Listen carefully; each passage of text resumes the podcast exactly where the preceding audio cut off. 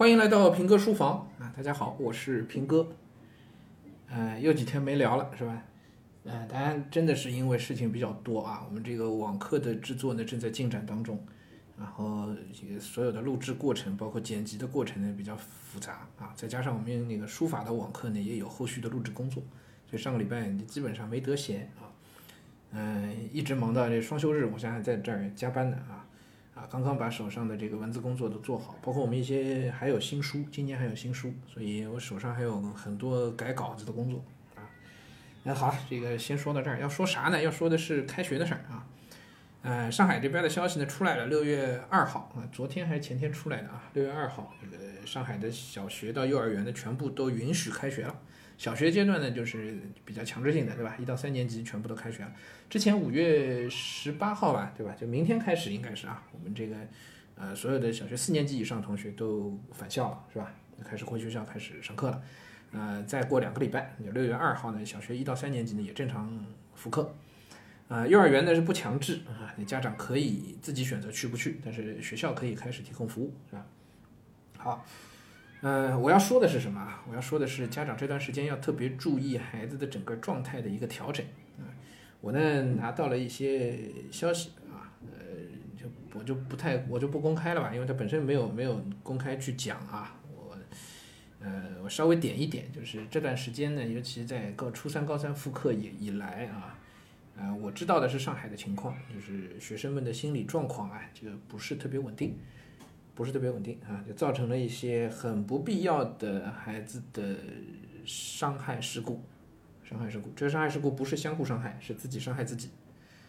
啊，具体我不说了啊，大家应该也能听得懂，也能猜到。那具体数字我也不方便讲，但是可以告诉大家的是，这个数字远远高于正常情况，远远高于啊，高的有点离谱了啊，以至于现在很多的学校校长，我们聊起的时候，校长都在讲这个啊，那么跟老师也都专门关照这个事儿。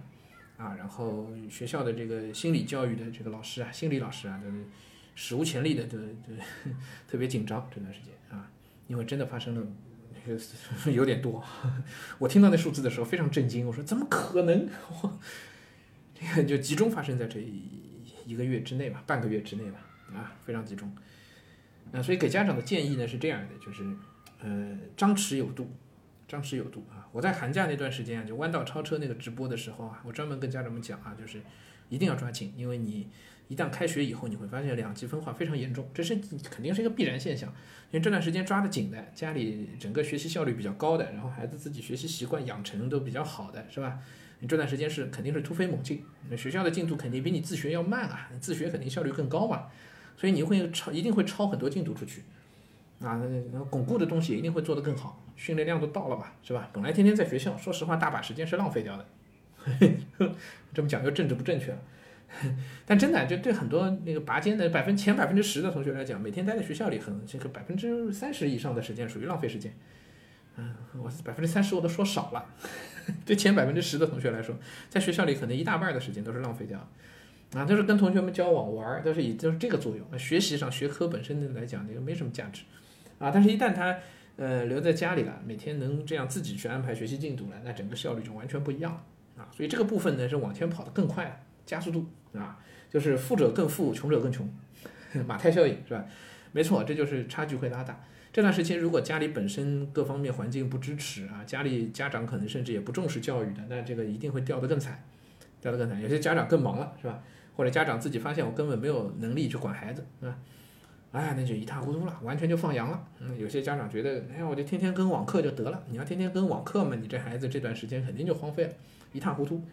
毫无疑问，这个是各地的网课我也都看过一些，还比较要命的，还比较要命。你跟着网课的进度，那是比离日常的教学的难度水平都差一大截的。啊，所以今年现在有说法，就是讲这个初中考、高考的时候卷子会稍微适当那简单一点。啊，中考这边我已经听到不止一个老师在跟我讲这个聊起这个事情了啊，大概率还是要稍微简单一些，所以老师们也都觉得对一些拔尖的孩子来说不公平，对今年这个初三、高三拔尖的孩子不公平，因为卷子简单了，水平拉不开了啊，分数拉不开了，是吧？但这也是客观条件啊，再搞得特别难的话，我我今天一开头讲到的那个数字可能就更高了，是吧？真的这是很很讨厌的事情啊，所以。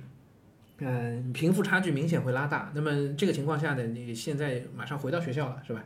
那我觉得不论是两端哪一端的，我们都需要稍微要张弛有度啊，要稍微松一松，稍微松一松，就让孩子有一个适应的过程。